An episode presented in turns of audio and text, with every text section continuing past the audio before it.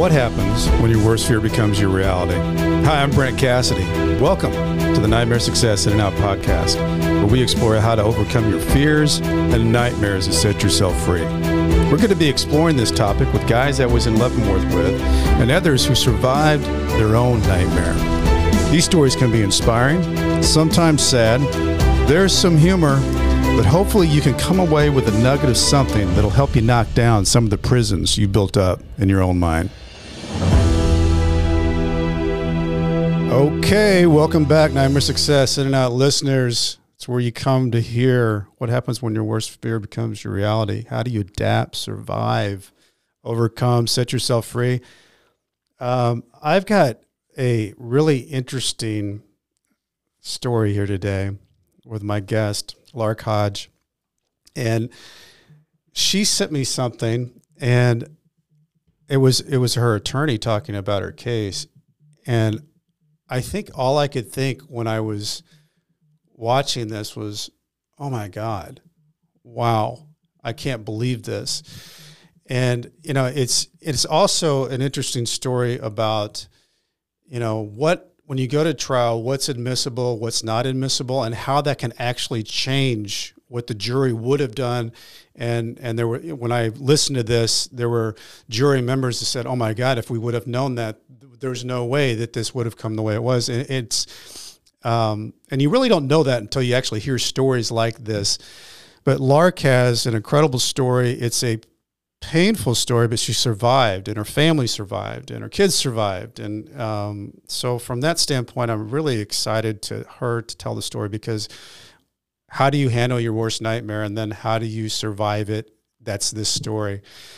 Um, I can't wait to unpack all this. Before we do that, I want to recognize our sponsor of the show, Auto Plaza Direct. You know, who likes spending a couple weekends walking the car lot looking for a car? Then you spend four or five hours in the dealership to buy a car. It's kind of like a trip to the dentist. Well, there's a better way to take away all the pain and hassle of getting a car. It's called Auto Plaza Direct. They are your personal car concierge. Just tell them the car you want, what you can pay, and they'll go find that car for you. They'll negotiate your best price and they also have warranties and financing. It's all full service.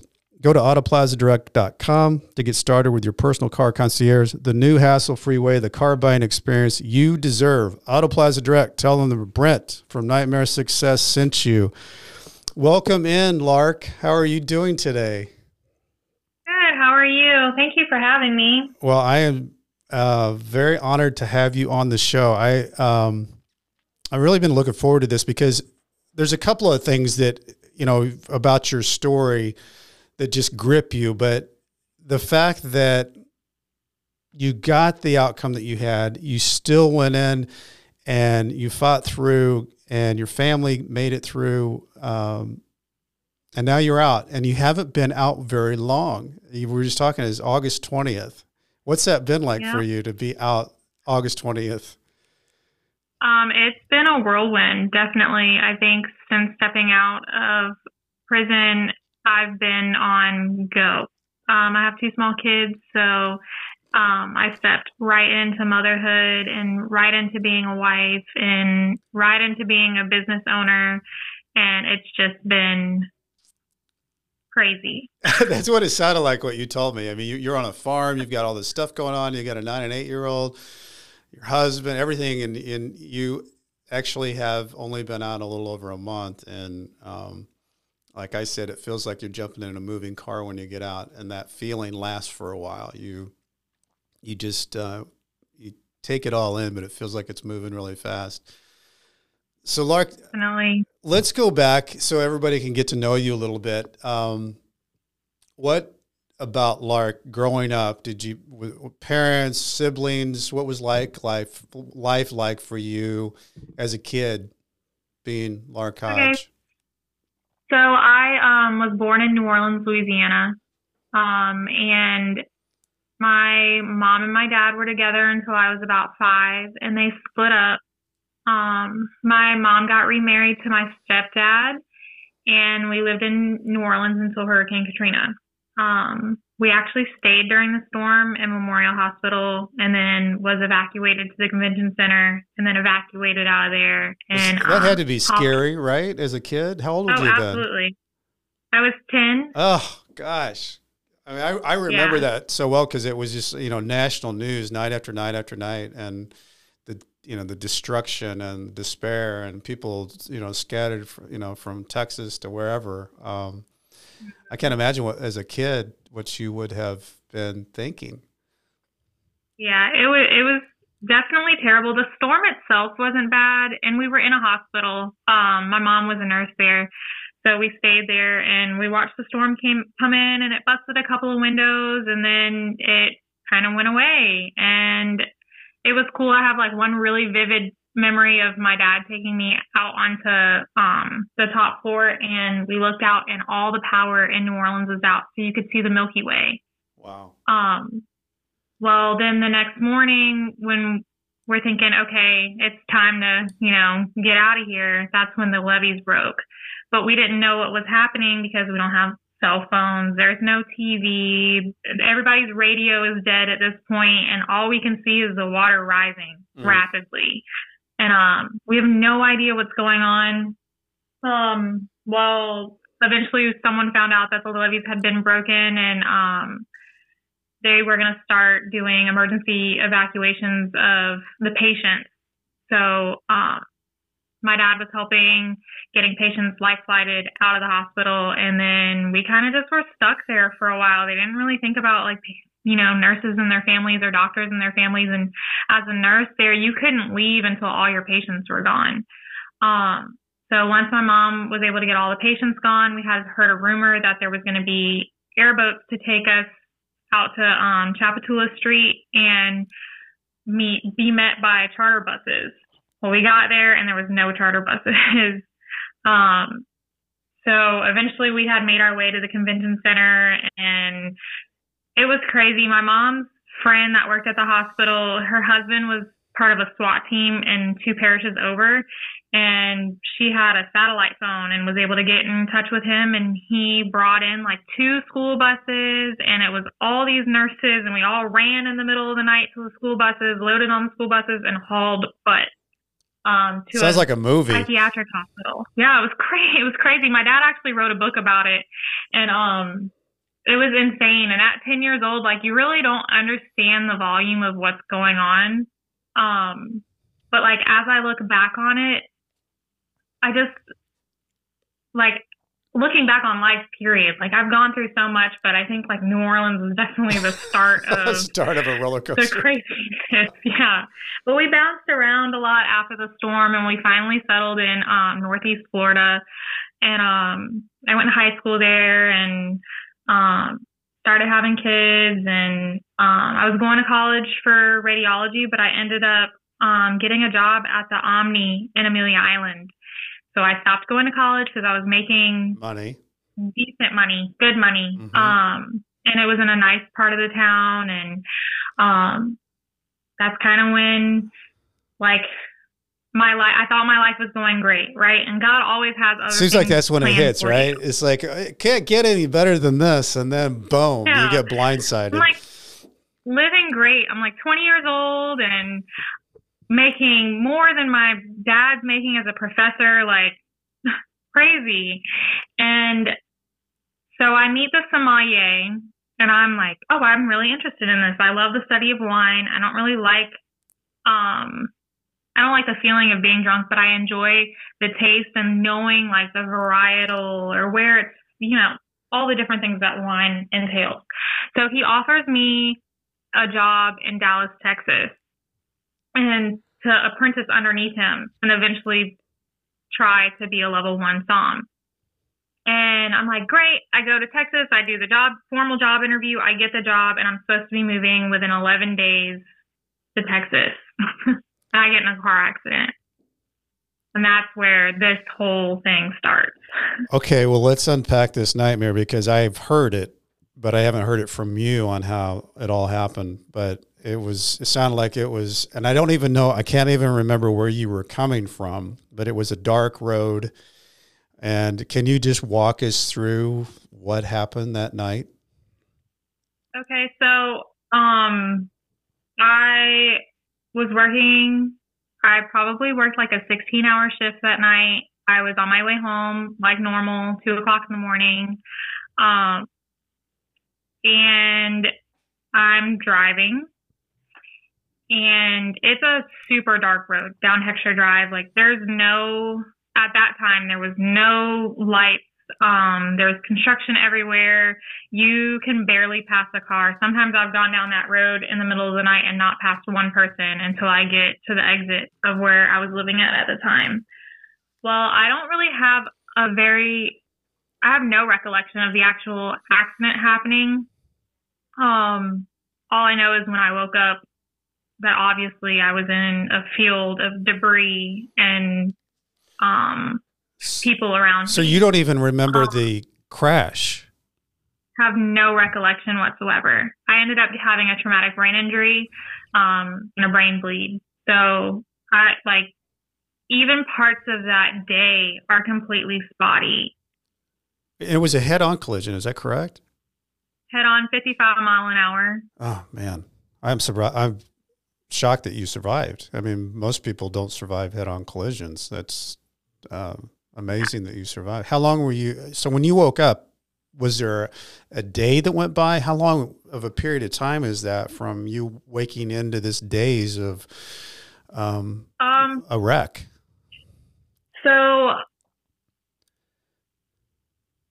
as far as the police report goes, the accident happened around like 3:25 a.m. But there's phone calls that happened before that that we ended up finding out about yeah. later on down the line. Mm-hmm. Um, but I had clocked out of work around one o'clock. So anywhere between one and 325 when it was actually reported is when this car accident happened.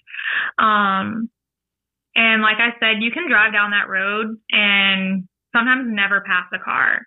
So there's really no telling when the actual accident happened. Um, I could have been sitting there for a while. My husband was a first responder. He was a fire captain um, with JFRD, and when he arrived on scene, he thought that I was ejected from the vehicle, but they had to use the jaws of life to get me out of the car. Um, and by the way, this wasn't your husband at the time. No, it was not my husband. this this is uh, this is the crazy thing about this story is is that the person who saved you out of this car was a fireman, and this becomes a romance love story after the fact, which I don't want to jump ahead, but I find that just fascinating that he was yeah. at the scene of your accident and saving mm-hmm. you from your car. Yes, definitely. Um, but I, so he thinks that I was thrown from the vehicle. Obviously, I have no recollection of that whatsoever, but I was covered in marsh mud. I had twigs and branches in my hair, but my vehicle was literally in the middle of the road. So there's no way that there would have been any dirt or whatever flung into the vehicle. Like there's no dirt on the tires, on the car, or anything. Um, and what we ended up finding out years later through a 911 call that had been buried in the mess um, was that the first person who called 911 actually witnessed my vehicle being hit by another car. Mm.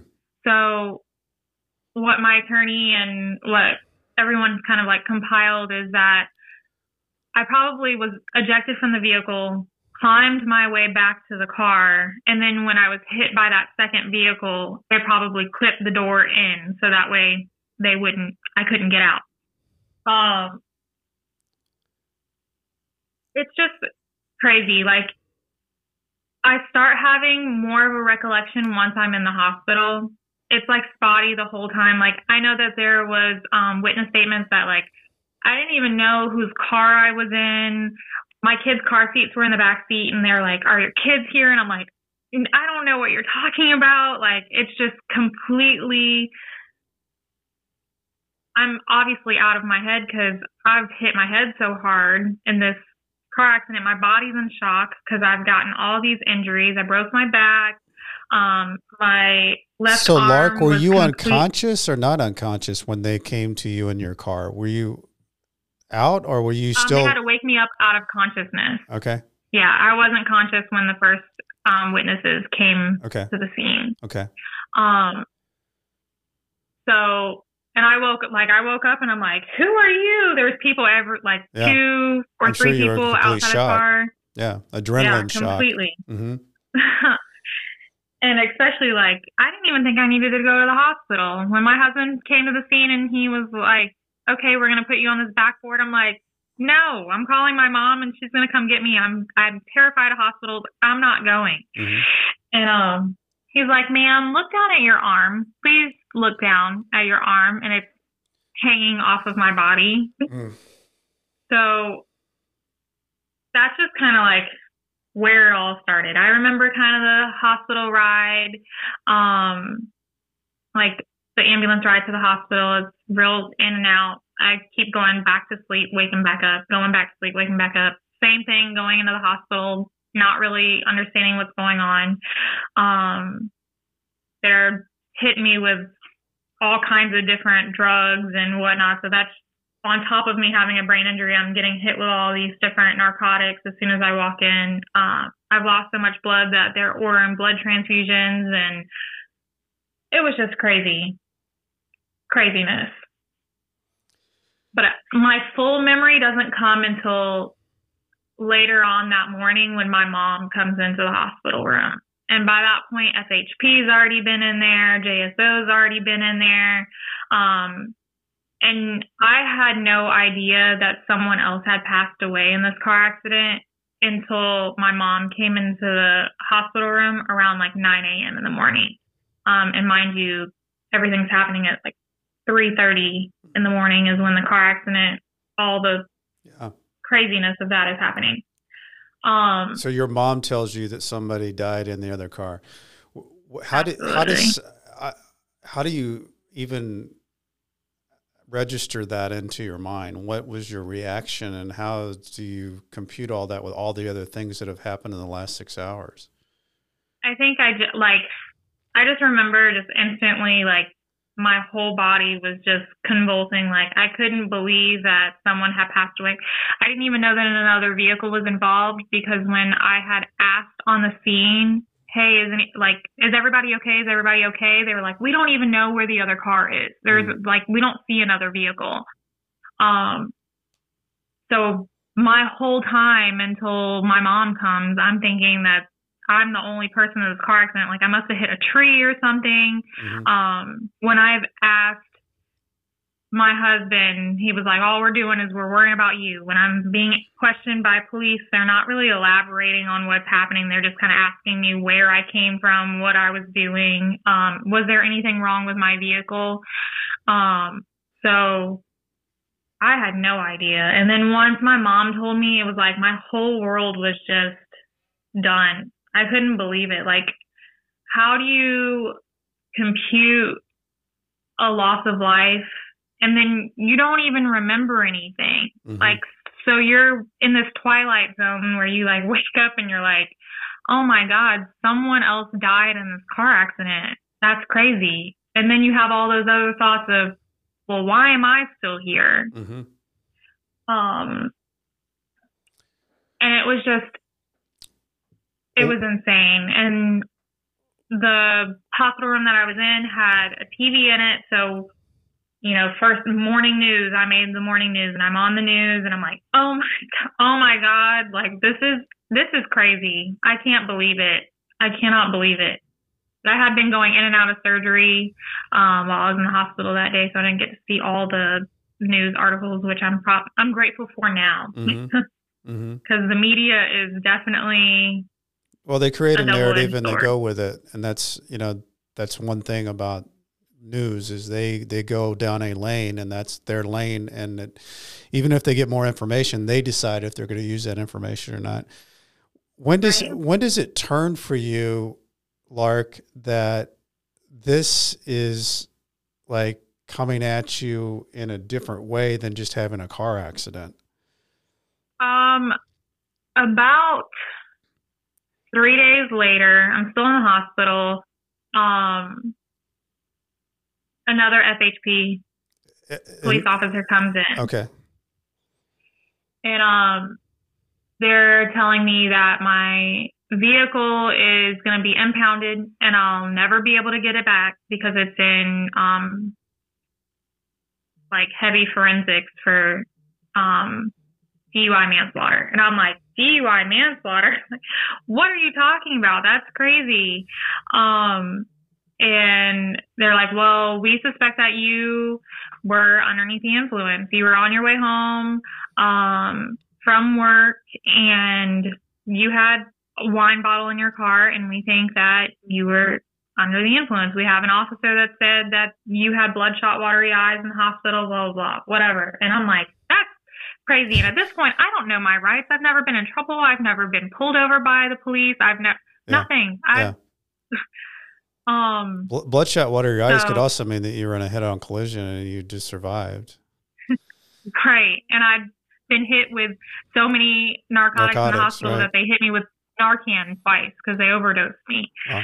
So, um, I'm like, this is this is crazy. Well, um, I then at that moment kind of shut down, deleted social media. Um, my mom's father is an attorney in Birmingham, Alabama. So he um, was telling my mom like all the things to do, like make sure she's not on social media, make sure she like doesn't talk to anybody. So it's too late now because I've already given my blood for one in the hospital. Mm-hmm. I've made a statement that you know all about me being whatever. I didn't know my Miranda rights at this point, and you're asking me all these questions while I'm completely out of my mind. Mm-hmm. And um, so at that point, I'm like, oh, ha, I'm going to prison. I have these two small kids. My son's eight months old at the time. My daughter's two. What is going? I'm completely injured. I can't go to. But Lark, go to the, like this. But Lark, if I remember from from what was told and your your attorney talked about is that there were two different blood alcohol content things that happened, and um, mm-hmm. one was different than the other.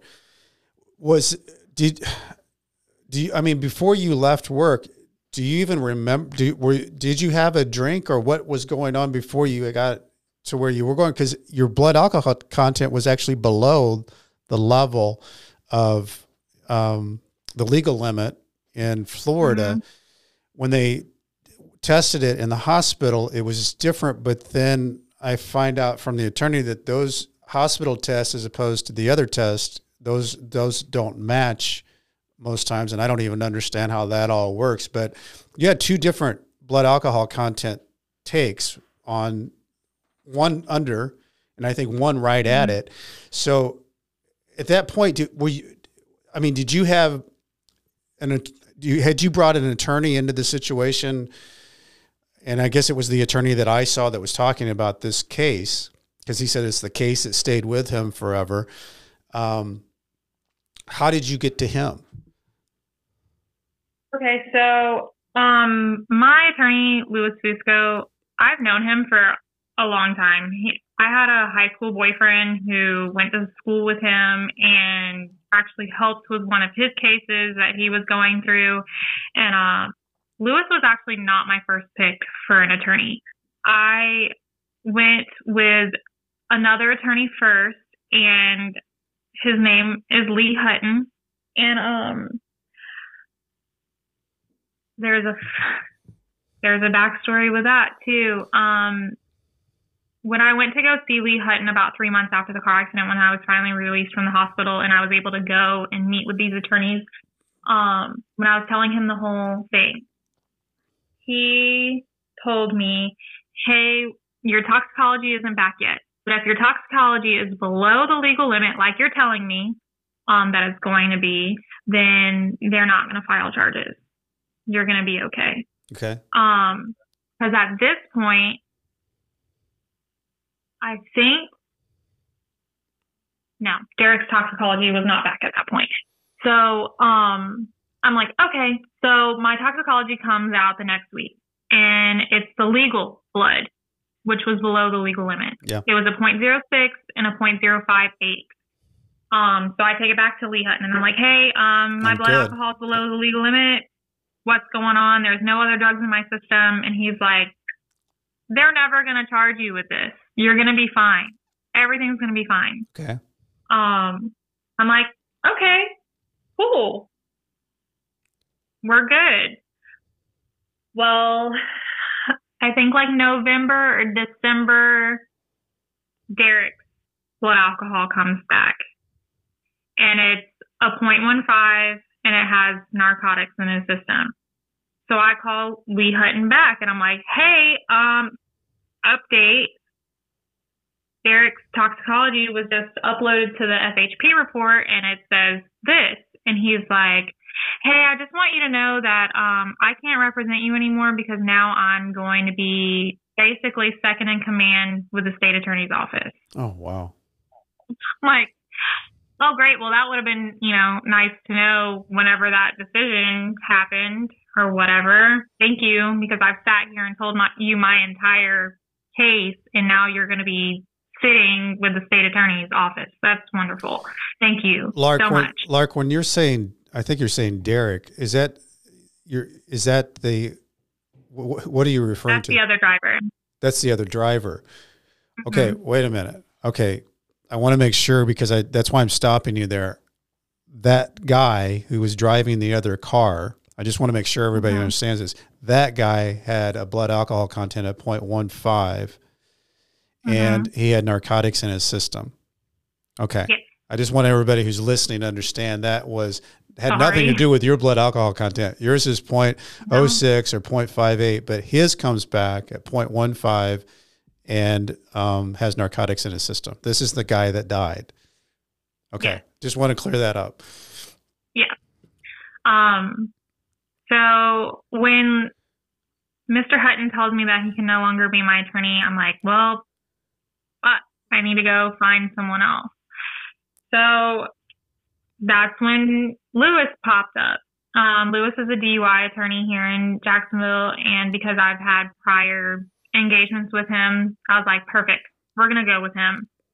And um, so I call Lewis and give him the down low on everything, and um, I still haven't been arrested for this. I still haven't heard anything back from FHP. I'm finding out these FHP reports on my own by like hounding them every day, calling up at the office. Um, and Lewis has never had a DUI manslaughter case, so he's um very um this is this is new to him. He's Okay. DUI, Yeah. not DUI. Helping people get out of their DUIs, right? Right. And um well at almost the year mark I get a phone call from the corporal Everett um while I'm at work and he's like, Hey, you knew this day was coming.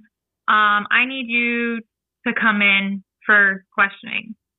I'm like, Okay okay, well let me have my attorney call you, let me get your phone number, whatever. And he gives me a wrong phone number with and, a wrong and this is a this is a year after the accident.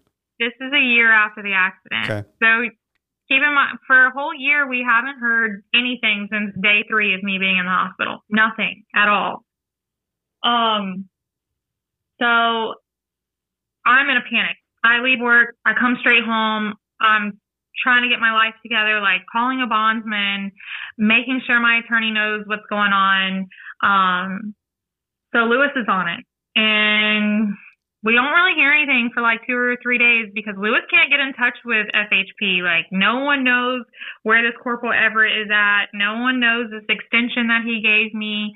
Um, so I'm calling. Lewis is calling. Lewis's whole office is calling. The bondsman's calling. There is no bond. There is no um, warrant issued for me yet. Okay. And um, What does the attorney what does the attorney find out? Does he find out any information? He he's like, there's no there's no warrant. There's no Okay. nothing's been put to the state attorney's All you have is I this phone call. Okay. There's just this mis- mystery phone call. Okay. And um, so Lewis is like, just calm down. You're going to be okay. If something happens, I've got you. We're going to get you out. You'll be fine. Okay. Well, I'm sitting in my kitchen four days later after the mysterious phone call, and lo and behold, FHP cruisers are coming down my driveway. And um, they still don't have a warrant, but they take me anyway. So it's the whole thing's just crazy. It's insane. It's ridiculous. Um, but I get down to the state attorney's office. I sit in the patrol car for like an hour with no police officer in it because he's in the state attorney's office. Um, I'm guessing going and getting the warrant at this point. He comes back in and um takes me to booking and seems really odd they didn't have a warrant before they came down your place and to take you out. That's kind of backwards. Yeah. Yeah. mm, Okay. tell me about it. And then left me in a cruiser For about for an an hour. hour. Yeah. Yeah, in the front seat, shackled in front. Yeah. Cruiser still running. What's going through your mind? Um, I'm petrified. Yeah. I have never been in a position like this. I've never been in handcuffs. I've never been in a police cruiser other than like field trips or whatever, Right. you know. Um, And you haven't been able to call I- anybody that you've been taken away. no. Okay. Nope. Um, so I am petrified and I get down to booking. I get my phone call and they're on it. I get out immediately. Um, at this point, me and my husband still aren't married, but he is, me and him are living together and Mhm. we're in a full blown relationship. Well, he works for the fire department. So, you know, he's got people everywhere, friends everywhere. So I'm being looked after and very well taken care of. And he was at the scene of your accident. Right. Yeah. He's the state's like main witness. Yeah. Um so I get out and that's when the the ball starts to roll with my case, right? Cuz I'm petrified and I'm I'm an organized mess. So Mhm. I want to have my hands in on everything and knowing that Lewis hasn't had a DUI manslaughter case, I want to make sure that ev- nothing's missed. Right. No detail goes awry. And we start getting discoveries and we're diving into this and it's crazy. We're like, how the he- how? Why is the state even pushing so Right, hard why are they right pursuing now? it? What Right. is really going on? We find out that um, Derek had a lifetime suspension on his driver's license since 1989. Um, that's longer than I've been alive. Um, he had been pulled over for 75 driving infractions after that suspension of his driver's license. Um, there's anywhere between five to 15 DUIs. We had to get a private investigator to um, bury out these arrest and booking reports because when we were going on to um, our clerk of courts thing, everything was redacted. Like everything was redacted. It Lark, was ridiculous. what I'm, th- you know, th- that when I was listening to your attorney talk about this case, was he going and asking the other side, like, what, why, knowing the past history of this person that died, why are you going after this girl, um, knowing what you know? I mean, what, was there any conversations that were going back and forth that that were making any sense? Um, I'm sure I didn't really um dive into like the discussions between Lewis and the state. I kind of stayed out of that. Um, but I know the family was pushing really hard for it, and I I understand. I can understand to an extent. Sure. Like I don't know what it's like to have my dad or my brother or whatever ripped and torn away from me in a car accident, like Right. leaving the house one day and then all of a sudden not being able to see that person ever again. So I can understand like the hurt and the devastation behind it. Um,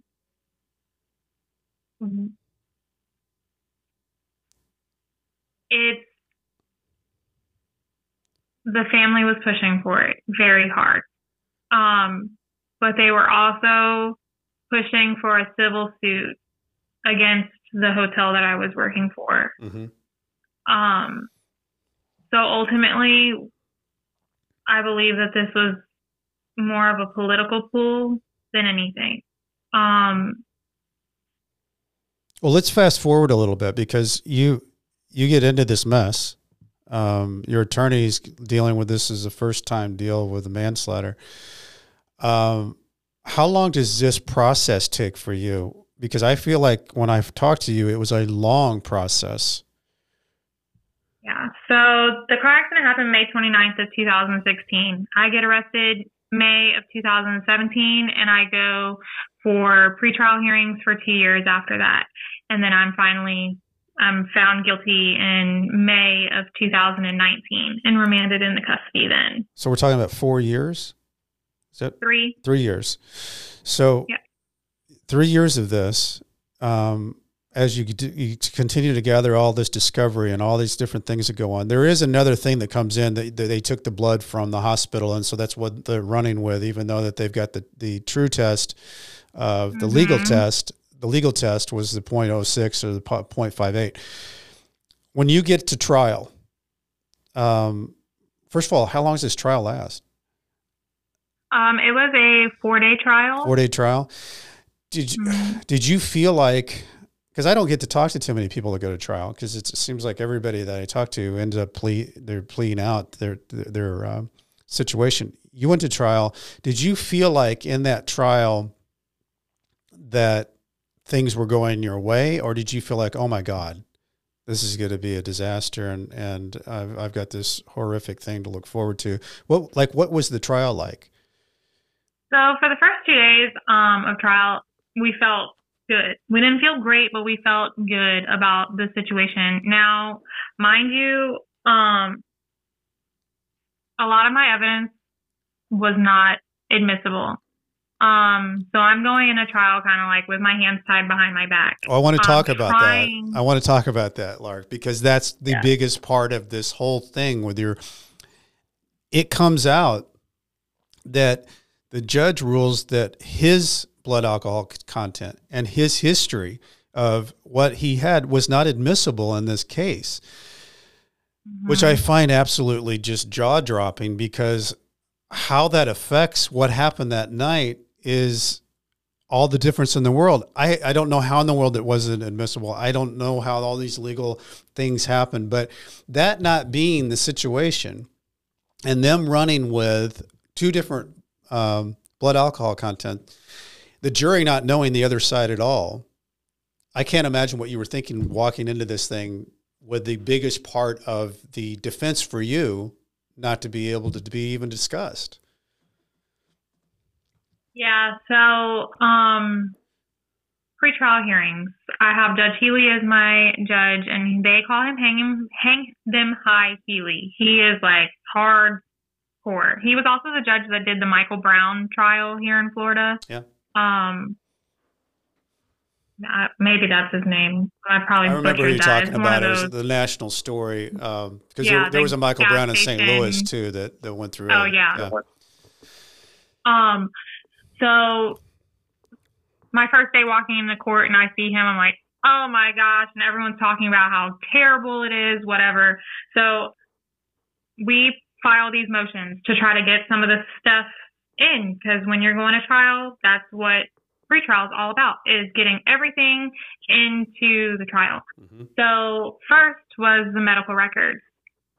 So there's two different kinds of blood tests. Your blood, your legal blood test is done by whole blood, which means they take the into account all of your blood cells that get pulled. Um, and it's done specifically. There's specific wipes that they use. There's a specific needle that they use. There's specific, everything is completely controlled. Your medical blood is not. Your medical blood is done by blood plasma, which is a higher concentration of your blood cells.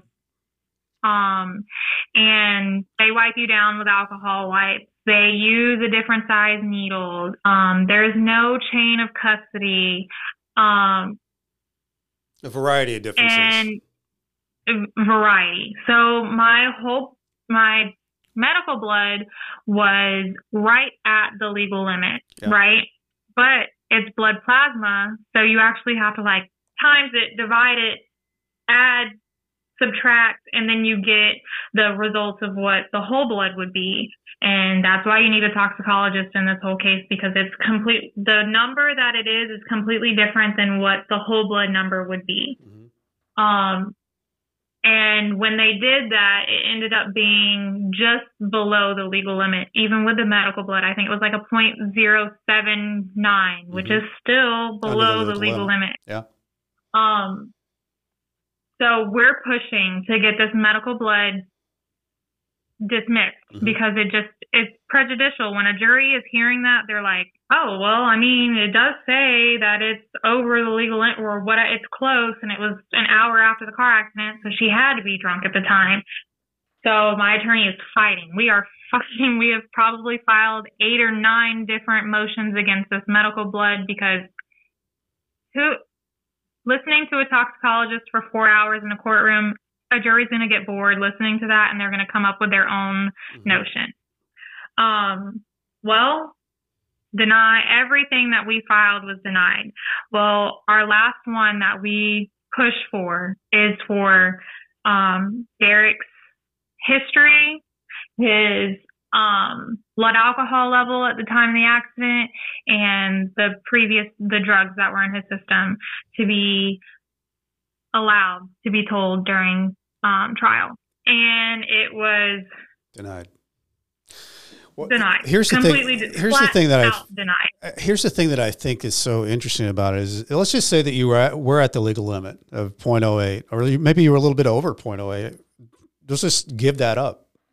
The fact that he was at 0.15, how can you assume whose accident caused, who caused the accident because no one was at the scene?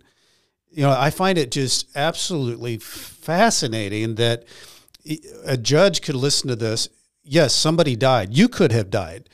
Um, but the fact that his blood alcohol content was so much more, and he had a, a history, a like papered history of this. So he denies it all. You go into the trial, the jury comes out, and you are convicted. And then you have jury members after the well first of all i want to talk about like what what did you what were you thinking that day when the jury came back out and they said what they said Um, up So until this point you haven't even been ever involved in anything legal. I, you you were in a bad car accident coming home from work at two Mhm. o'clock in the morning whatever it was. Now you are standing before a jury that is going to say you're either innocent or guilty and you're, you're going to be looking at prison time. What when they came back and they said you were guilty what how did you react to that news I was devastated. Um, when we got the phone call to return back to court, I kind of already had it in my head because the verdict came back so quick. mm-hmm. Like my attorney was like, "Hey, look, if they take like an hour, two hours, it's probably not going to be a good thing, Lark." So when we got the phone call, it was I think a little bit over an hour. I was like, "Oh, well." My kids were at the attorney's office, so I'm telling them, I'm like, "Hey, look, um, you guys are all you you have. Like, I need you guys to get along, and I need you to be strong, and I need you to know that I love you no matter what, and uh, I need you to be strong for each other." Mm.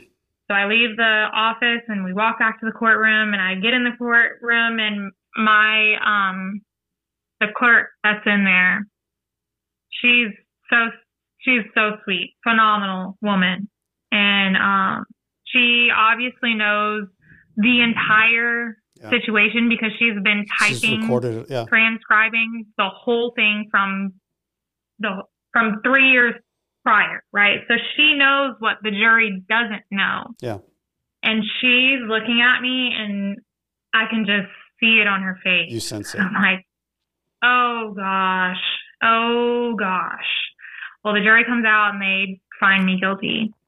And um, you can like sh- the clerk was devastated. And she's kept up with me the entire time that I've been Mm-hmm. incarcerated and actually was like texting my attorney before I was coming home, like, you know, Lark's about to be home. Like, Mhm. um, and you could just like feel it in the courtroom because I had so many people with me. Like, everyone's just disappointed, but we kind of knew it was going to happen because of the way the evidence was set up. Sure. Um, and I can't. You'd had a lot of defeats jury. before you ever got into that courtroom. right? Yep. And I, like, I, I really can't blame the jury for coming up with the verdict that they did with what With was what presented to them. Yep. Um, and I lost it in the courtroom. This is like so the entire time that I'm I'm being the the good person, right? I go to court every time that I'm supposed to. My attorney has signed a waiver that I don't even have to appear in court, but I'm going. I'm going once a week. I'm going in the courtroom. I'm making sure I'm there. I'm being, Right. you know, I'm trying to be Everything. as perfect as I can be, right? And I lost it when uh, they, I, the judge left, the jury left. I looked at the state attorneys and I gave him a piece of my mind because at this point I haven't talked to you at all. I have been respectful, but I feel like you have just taken my whole life away from me and you know what you did hmm because you're the one who obviously is on the other side of this chair. You know all the evidence in front of you, and you still came at me the way you did. And I lost it. Um, Understandably. yeah, definitely. But it bit me in the butt later on. Um, So you have. I get in a go ahead. I'm sorry. I they take me. I'm remanded into custody immediately, and I'm freaking out. Right? I've no. I, the little bit of time that I spent in booking was nothing compared to me walking in here and thinking that I'm going to be in here for at least ten years because that's what the state was pushing for, and I'm not going to walk back out. Mm. What? That's crazy. I was freaking out. hmm Yeah. I can't imagine. I know it's it had to be. Uh, uh, it it. I know what it feels like to walk into the unknown, and you were walking into the worst unknown because you never planned on this, and now you're dealing with, and you haven't been sentenced yet. So how long did you have to wait for the sentencing? Um, it was about three weeks until sentencing, and during that time, um, there was just like a lot of soul searching. You know, um, when people go to prison, you find God or whatever. I knew God before I went in there, and I was angry with God when I got to prison. Like, this is this is crazy. I I go to church every Sunday. I go to Bible study every Wednesday. I'm in my women's group. I go to Panera Bread with all my girls every week. I am a devout Christian. Yeah. I'm doing everything that I'm supposed to be doing.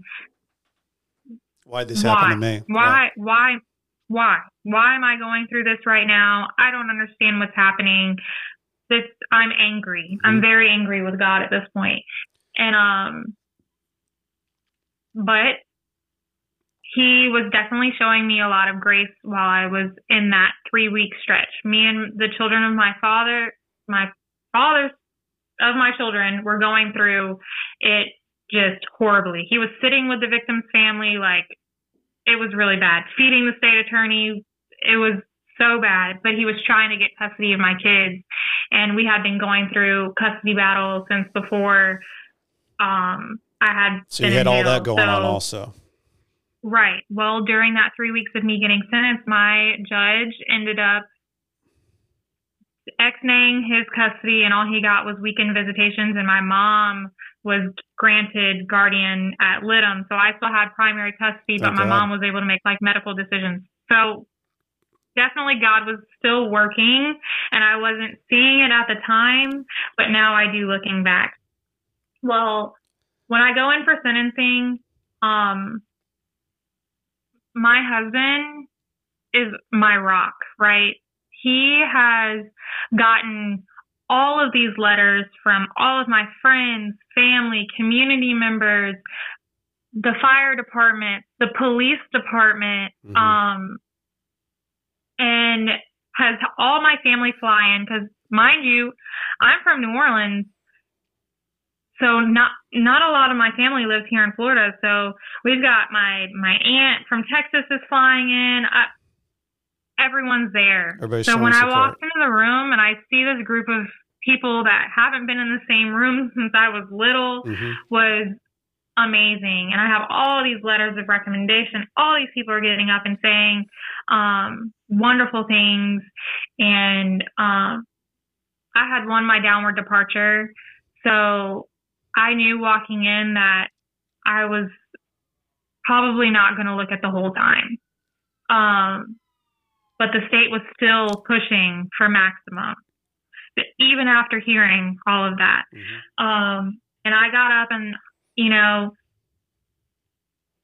I don't want to say this and make it seem like I'm an evil person, um, cause I'm not. And I've met some wonderful ladies in prison that are DUI manslaughter as well, who have the exact same feelings as I do. I do not feel responsible for my car accident. There is a level of remorse that I have for Derek, mm-hmm. right? Because it's a loss of life. Mm-hmm. And I am devastated that someone lost their life in this car accident. But I can't say that I'm the one who caused it.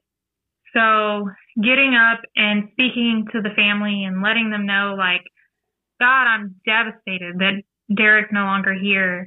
And I don't know how that feels to have somebody like that taken away from me. Um, and I'm expressing this to the family and crying and just, it was bad. Yeah. Well, I got sentenced and I was graced. Five years in, six years out. Two of those six years I'm on house arrest. Um, and I'm almost at the end. I mean, I'm done with my five year bid. So let's let's talk about this because uh, I mean, five years is five year sentence is, is you know you going into prison because you know that that is you were entering that world that you knew you were going to have to live in for a while. How did you how did you handle it? Um, so in the beginning, it's rough. I think. I mean, anytime that you go into a, a situation like that, um, especially not being, I've n- never went to juvenile or dealt with anything like that. So it's a different world behind those gates. Mm-hmm. Um, you have hierarchy. You have Primitive you're society. uncomfortable because yeah, you're uncomfortable. You are surrounded by all kinds of different walks of life. You are having to do do things that you've never done before, like taking showers with groups of people or using the bathroom in front of other people. Yeah. Like that's terrifying when you first walk in and and I was young. I was young. Um so I'm growing up in the system at this point. Mm-hmm. And at first, when you're in your R&O camp, which is like your orientation camp, you're there for three months and it's terrible because you're there with people who have short sentences or people who are going in for life, but it's all brand new to prison people. So it's gross. It's disgusting. People are in high high emotions there and we're all women. Yeah. So at Easily the end of the triggered day, like you environment. Right. It's Yeah. terrible. Like my second night there, I saw some stuff that no one should ever see. Um, but once I got to the camp that I was um, permanently placed at, I flourished. Um, and I know that God had me there at that time, at that season, for a reason. I was in a vocation. So I did horticulture and I graduated with a nursery management degree and I worked in the greenhouse. And then being in the greenhouse, our warden was outside all the time and he saw me and um, we were able to like small chat or whatever, and um, one of his cooks was ending her sentence. So he was like, "Hey, have you ever cooked or you know done anything culinary wise?" And I was like, "Yeah, I cook at home all the time." so I started cooking in the I started cooking in the cafe, and that's like the top of the food chain in prison when you're able to eat what you want. Yeah. Um, and political wise, like I'm in there with the warden. I'm in there with you know all. I know the right people in order to make my time Yeah. go easily. Yeah. Um, and, it, and it helps to eat up your time uh, too when you have something that you're focused on, like a, a job, a prison job that you feel like you're getting, like you're working in the garden, you're cooking. Mm-hmm. Um, Lark, how did you handle hard days in prison? What was your Um, escape? We have tablets here in Florida. hmm Um, so like getting underneath the blanket and kind of like plugging into a podcast or a movie. And by the way, just y- listening. you'll probably like that you are uh, will be plugged into that tablet because uh, it's on the Edovo platform that goes into 275 prisons. So we get thousands of listens a month on stories just like yours. Oh wow, that's amazing. Yeah, I love it because it's full. You know, it's full circle for me. You know, I, I Right. You know, I was always, you know, looking at, you know, what could I listen to? We only had, I was in a federal prison, so they didn't have tablets, but, you know, it was like, what can I listen to? What can I, you know, what can I read? Whatever. But uh, what I like about this is, is that these people who are listening to this that are in prison, they're seeing that people survive and that they, they're making it, uh, they're breaking the narrative. And so, anyway, I, I didn't mean to throw you off track there, but when you said that about the tablets, that's one of the things that uh, I really enjoy about doing the podcast because your story is going to be in there.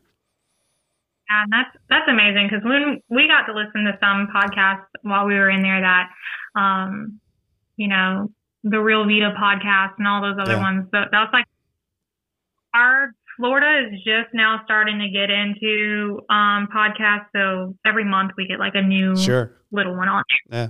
So that was definitely So that was an escape for you to, to kind of get away. escape. Yeah. definitely or being in the garden. Yeah. being a garden girl at Gadsden, you were able to get out of the dorm anytime that you wanted. All you had to do was say, "Hey, I'm about to go back to the, I'm about to go back to the garden." So So Lark, the dorm was unruly, you were able to get you out. get able to get out, and that's that's a big deal because it's it's hard to feel like you have your own personal time in prison because it's.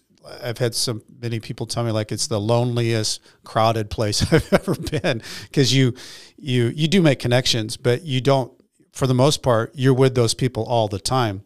And if you have a way to get away, that does kind of give you a chance. I used to walk a lot, and you know that was just kind of a way to just kind of feel like me but your your kids and your husband, um, your mom, whatever the case was, I know you had support in that. How did your how did your kids or what did your kids know, and how did how did you guys work through that? Because they were young. Definitely, they were young when the car accident happened. Again, Isaiah was eight months and Sky was about two years old. Um, so I have always been completely open and honest with my kids. Mhm. um in this day and age social media the internet like i come home and my kids have laptops for school Yeah, so i always knew that i didn't want to lie to them and say oh mommy's going to go to work for a while because at the end of the day they're going to get on this internet and they're going to look it up all you have to do is type in lark hodge and my Sure. mugshot comes up right. um, so I they they've always known mommy was in a car accident. It was an accident at the end of the day, Mhm. and mommy has to go away for a little bit. Um, but I'm I'm here. I'm still your mom. I'm still dealing with schoolwork or dealing with behavior problems that we're having, doctors visits and whatnot, just through the Stay phone. plugged in. Yeah, Yeah. Now, in the beginning of my prison sentence, I called home all day, every day, right? I, I feel like I want to be home all day, but it was really debilitating to my mental health and to theirs. sure. Um, once I started realizing like they would get on the phone but they wouldn't say anything, I'm like, okay, I'm gonna call like once a week so that they're able to like be able to tell me all the fun things that they've done this week because when I call them, I'm interrupting their playtime. They don't want anything to do with mom on that note. Yeah. Um, but I was in prison during COVID. So our visits were limited, null and void for like a year and a half. And when we finally started getting visits back, they were behind um, a plastic screen and it was terrible. So I went a while without my kids coming. Uh, but there at the end, they were coming like two times a month, and Gadsden's pretty good about their like mother child bonding. They have a playroom, they have a playground outside, they have board games in there. The officers are a different demeanor than mm-hmm. they are behind the gate as mm-hmm. they are in VP. And um we had a Sesame Street event um right before I left, mm-hmm. and my kids were able to like interact with the girls that I'm in prison with with face paintings and they got their nails done and play-doh and it was just it was it was a really wonderful experience and i think it was, it was a good thing for my kids to see that at the end of my um you were there four and a half years and you know yeah i really proud of you lark on how you handled it because you could have I talk about this a lot. You could have become the victim mentality that this shouldn't have happened to me. And I think when you take that mentality, you kind of, it takes away all your strength and you, you know, crawl up in a fetal position and, and kind of give up. You didn't do that at all. You, you went the other way. You, you said, I'm going to survive this. Your family stayed together. You, you found yourself away in prison with people and jobs and keeping yourself focused. And I think that helps so much for your, your, you know, your mental capacity, but I also think it helps when you get out because you haven't wasted time. You've used time to get through your time and it gives you I think a sense of confidence that I'm to if I can survive this, I can survive anything. And you know, there's only two people, and you know, the, the, greatest, you know, line in Shawshank Redemption: is you get busy living or get busy dying. That's kind of prison. You you have two types of people in prison: the ones that have given up, and you see them, they've given up, and you see the other ones trying to make whatever work work and adapt to it. And I think that's what you did, and I think it's so interesting because your story is um, totally unplanned. I mean, how who knows what's going to happen in the middle of the night? You get hit by a car, and um, all of a sudden your your world spirals into a world you never thought, and then you're in prison for four and a half years. But your attitude of that, and I think your kids will see that that hey, mom, she stood strong. Yeah, definitely. And I'm not saying that there wasn't like times that I was ready to jump the cliff. Everybody has that. Everybody has it there were definitely those times, but I tried to maintain positive attitude because at the end of the day, if you have an EOS date, you're getting out and mm. you're going home. You're gonna go home. And the world is is crazy and it's chaotic, but you have to make the best out of it. And and I think you I almost have to do mind hacks to keep yourself out of the, you know, I when you're yeah. talking there, you're reminding me of my world when I had a calendar that my youngest daughter made every year, and I would write every night in that calendar box of that day, and I would try to find my win for the day. And people would say, Brent, how do you mm-hmm. find a win in prison? But you can, and you might I might have had a good conversation with my girls you know, something might have happened good. I got forklift certified or something at the food where whatever it was. But I also knew that if I had a bad day, I actually let myself go all the way down bad. Like I'm having a no good, very bad day. But I my mind hack was is I wouldn't allow myself to fill in fill in two boxes of bad because I felt like if I did that, that that's the slippery slope. If I can't bring myself back up that next day, I'm in an environment that I could actually slide down a path that it's a bad week, a bad month, a bad year. And then you are on the other side of not the one that's surviving and, and adapting and, and getting through. So I think that that's the other part of surviving, Lark, is that you have to kind of figure it out. as you go along. And it's good, bad, ugly, but one way or the other, you figure it out. Mm-hmm. And you made it. You know, I mean, uh, as you were getting close to the door, what were you thinking? Because I mean, four and a half years is is a decent amount of time. What was going through your mind? Like, I'm getting ready to get. Once you see your name up there that you're going to be released, what were you thinking?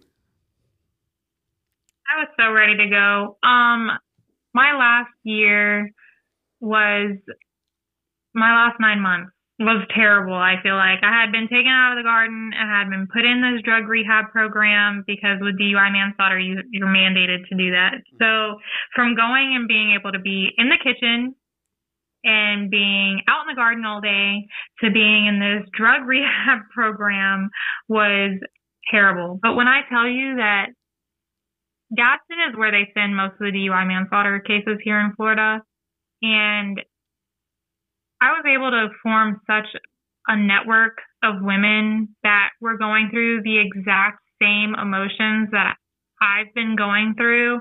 And I heard one woman say, like, she was like, I have thought that I was a monster for so long until I met other women who were DUI manslaughter. And if I can't look at them like a monster, then I can't look at myself like that mm, anymore. That's deep. And that resonated so deeply. And I think when you have a charge that has an accidental death involved in it, you need to have that network of people that have the same exact emotions that you have. Because at the end of the day, no one is going to know what DUI manslaughter feels like, except for someone else who has been through that exact same thing. And I'm not saying all of our cases are the same. No. You have women that were like quadruple the legal limit and ran into a school bus with six kids in the back. And then you have people like me where there was another woman in there that um was below the legal limit and she um was in a head on collision with um a motorcycle couple and it she is so broken from it and I pray that one day that she'll like find her purpose and be able to like live with herself on that. Mm-hmm. But it's people like that like I want to be able to lift her up and let her know that at the end of the road, it's going to be okay. And you're going to be able to live for your kids and your husband and, and everything else that is available to you out here in this real world. So even though that nine months in that drug rehab program was like the worst thing that I've ever went through in my life, I can definitely pick pieces out of it that I know that I was supposed to be there at that time because I couldn't imagine going the rest of my life without knowing that there is that network of yeah. women that I can always reach back out to and be like, "Hey, are you feeling okay today?" Yeah. Like it's your own support had, network. Um, definitely. And that same girl who was in that motorcycle accident, we had at Gadsden a motorcycle event, right? And they brought out big motorcycles and put them out on the yard. And when she went there, like all of the DUI manslaughter girls surrounded her and were like, "Are you okay?" Because look, these motorcycles, like, "Are you doing okay yeah. mentally? Are you able to handle this?" And it was just so beautiful to be able to see people surround someone that she thinks she's a monster still. Mm-hmm. And she doesn't think that people should love her because of what she's done. And that's not it. At the end of the day, it's it's an accident. Yeah, that's right. So you got out August 20th. Mm-hmm. Um, what's life been like for you in the last month and a week or so? Golly. So I came like head first into being mom because I got out on Sunday. My kids were in school on Monday. So I woke up 5.30 in the morning, getting them ready for school, taking them to school. Um, and then I had to sign in with probation and meet my probation officer and I'm on house arrest, so I have to fill out forms every week. I have to completely let him know what I'm doing hour by hour. It has to be approved.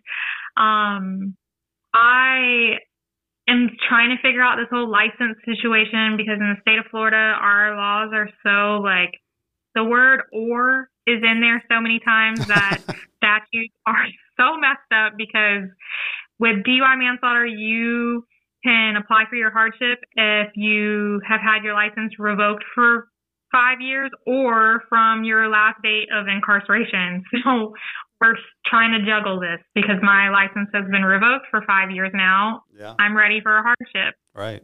Um, so dealing with that, um, and I live out in the middle of nowhere, so not having a vehicle is really just Yeah, you're really on house arrest. right. And my husband, he retired from the fire department um, in 2019. So after I um, went in, and he ended up going out and working on an oil rig as a paramedic. So wow. he's going to go out on his first boat trip while I've been home, and so that's going to be interesting in a couple of weeks. Um, but I'm just trying to get this business off the ground with this farming. Um, and it's exciting to see like when I went in, people weren't really all that into the whole like home gardening thing. And I guess since COVID and the grocery store's Yeah. not really having Bigger anything, deal. it's it's booming. And so we have two cows that are being pinned right now out of our 11 that are going to be processed soon. So we'll be able to um, sell that. And then when the fall garden starts, I'll start selling the vegetables and canning and everything. And we're really interested in getting into this microgreens Yeah. thing because it's like that's a booming It's a industry. Yeah. Um, so, and it's something that I love, and it's something that I was able to accomplish while I was in prison. Exactly. Like You, you got to love practice up in there on that. that. Yeah, I love it. Yeah. What do you think? Yeah. What do you think, Lark, after you've gone through all this and and survived? What do you think's your biggest takeaway through all of it? Um, I just think that we all have a purpose. And even when we go through the worst and you think that you're just, there's nothing that can happen out of what you're going through, I promise you that there's something good. There's something good that's going to come out of the bad. And it might take five, seven, ten years down the line for you to figure out what it was. But I promise you that out of that bad, some, there is something good. I love that. I think that's a great way to end it because that is such a great answer because so many people are looking for that. People who are stuck thinking that they can't get to the next step, but that they've dealt with this nightmare. How can I ever survive? And you're saying you can. And there's some good things that come from it and they can blossom into other opportunities like you're doing with the farming. I love it, Lark. I love how you've handled things. I love your attitude. Um, I just I hope you know nothing but great things for your husband, your kids, and you. And you've you've earned your way through surviving this uh, nightmare, and I it's so great to see you on the other side of it. Um, and talking about um, if anybody got anything out of this today, and I know you did because it's a great story of of how to get through things. Um, leave a review on Apple. That'd be great. I know it's a hassle, but it really puts the show on steroids. Um, follow the show. It's easy on Spotify. You hit the bell, uh, and, and uh, on Apple, you just uh, hit the three three bars up there. It drops down. Follow. If you want to know any more about what's going on with me, go to brentcassity.com. It's with a TY, not a DY. And uh, as I used to say when I was uh, writing my emails back and forth from prison, stay strong, and I'll do the same. Lark, thanks so much for being with us today. Appreciate it. Thank you. Thank you for having me. Nightmare success, in and out.